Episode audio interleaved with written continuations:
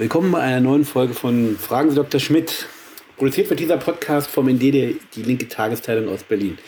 Steffen, heute geht es um Verschwörungstheorie. 9-11 steht vor der Tür sozusagen. Also das Jubiläum, nicht direkt vor der Tür, sondern nur das Jubiläum. Beziehungsweise Jahrestag zum Jubeln gibt es ja nun nichts.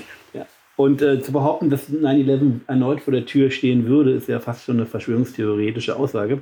Das könnte Und, man so äh, sagen. Hat das denn äh, sozusagen das, die moderne Verschwörungstheorie, hat die nicht mit dieser Internetrecherche zu 9-11 nach diesem schrecklichen Anschlag begonnen, mehr oder weniger? Also ein Update der Verschwörungstheorie. Was denkst du?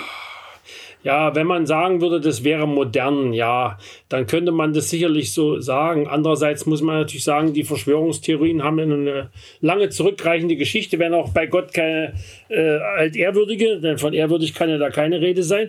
Ich meine, du findest ja schon, schon im, mindestens im 12. Jahrhundert äh, den Klassiker, den absoluten Klassiker der, der Verschwörungstheorie. Die Juden sind an allem schuld. Ja. Also damals ging es noch darum, äh, um die, um eine, um eine, Geschichte, die, die sich ja dann auch wieder äh, äh durch die Jahrhunderte zog, äh, des Ritualmords an einem christlichen Kind. Das, mhm. äh, Entschuldigung, aber im Prinzip hat ja jede äh, Verschwörungstheorie ist eigentlich im Kern auch antisemitisch oder sehr viele zumindest. Also viele, nicht Weil, alle. Also ich meine, es gibt ja auch Verschwörungstheorien, eher lustiger Art, äh, also hier die, die, die Geschichten mit den UFOs, dass also die, die US Army da in ihrem Area, weiß ich, 51 oder wie das heißt, äh, auf diesem Sperrgebiet irgendwelche, irgendwelche Aliens äh, aufbewahrt. Das ist eher, das ist eher nur albern. Also das ist, äh, dem kriegt man, glaube ich, nicht so ohne weiteres den antisemitischen äh, Effekt beigebracht. Auch die Chemtrails sind nicht a, a priori äh, eine, aus dieser Ecke. Und dass Elvis noch lebt, sowieso nicht. Oder Hitler. Im ewigen Life. Ja, gut, also das, äh, das hat zwangsläufig eine antisemitische Komponente. Wenn man mal die Top 5 äh, Verschwörungstheorien aufzählen wollte, fallen dir, das würde dir da einfallen? Ach, das ist schwierig, weil es gibt einfach so viele und einige davon sind so schön grotesk. Also eine, eine davon finde ich, also eine, die interessant ist, obwohl sie ein bisschen so aus dem, aus dem Blick gefallen ist, äh, ist, äh, dass in den USA offenbar bei beiden Weltkriegen äh, Leute der Meinung waren, es gab da eine Verschwörung der Regierung, um die Leute, um die, das Land in den Krieg reinzuziehen.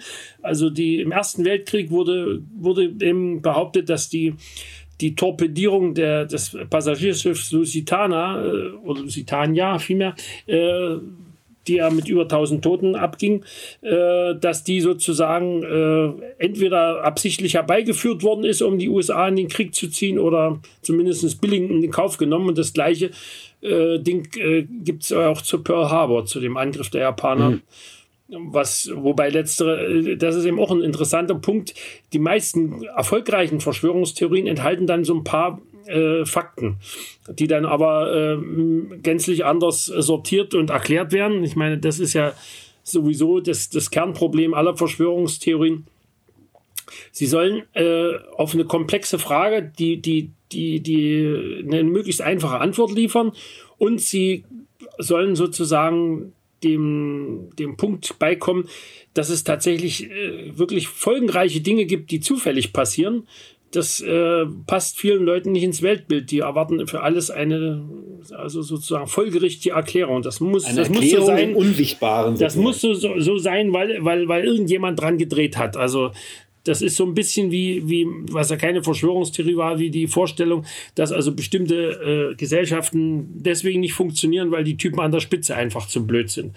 Meistens funktionieren die nicht, weil sie, weil sie eben äh, dysfunktional konstruiert sind. Aber ähm, ja, aber bei, bei äh, 9-11 zum Beispiel, da gibt es auch diese Idee, dass äh, sagen die Amerikaner sich selbst angegriffen hätten. Um halt dann diesen neo-imperialen äh, Krieg gegen den Rest der Welt führen, also oder hauptsächlich gegen das, was wir früher Dritte Welt genannt haben. Das ist das gleiche in Hellgrün, also wie, wie bei Pearl Harbor. Entweder sie haben die Geheimdienste die, der CIA oder wer auch immer gerade an Geheimdiensten von den USA in Frage käme, hätte es entweder selber angezettelt oder sie hätten es gewusst und hätten es einfach sie machen lassen.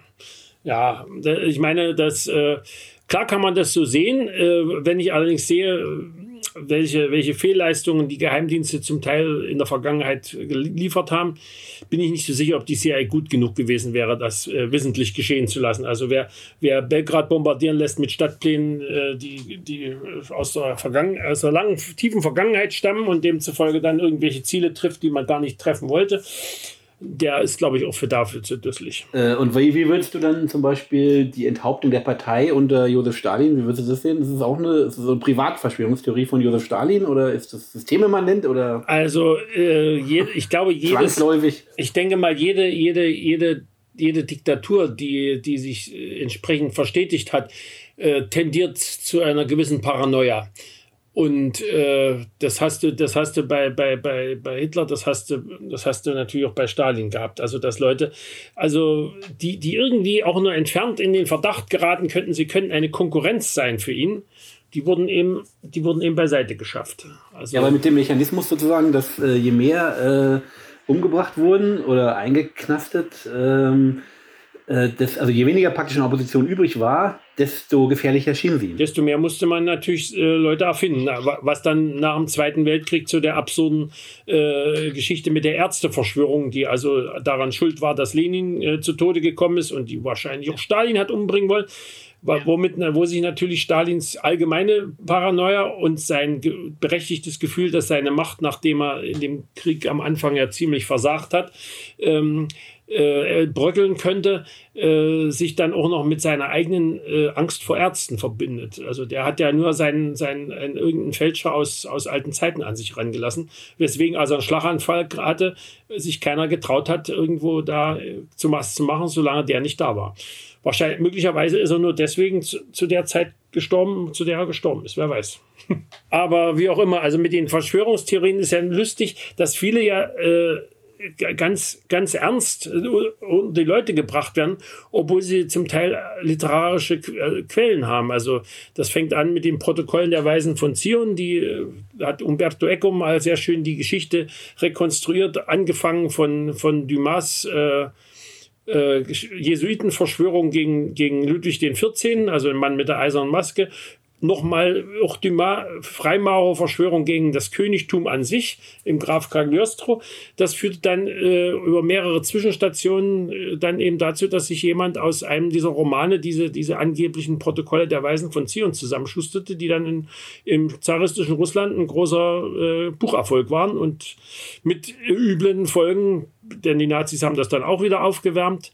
Und die Idee äh, heute weiß man mal nicht genau, ob die Verschwörungstheorien dann eher aus den Büchern kommen oder die Bücher die Verschwörungstheorien nur aufgreifen.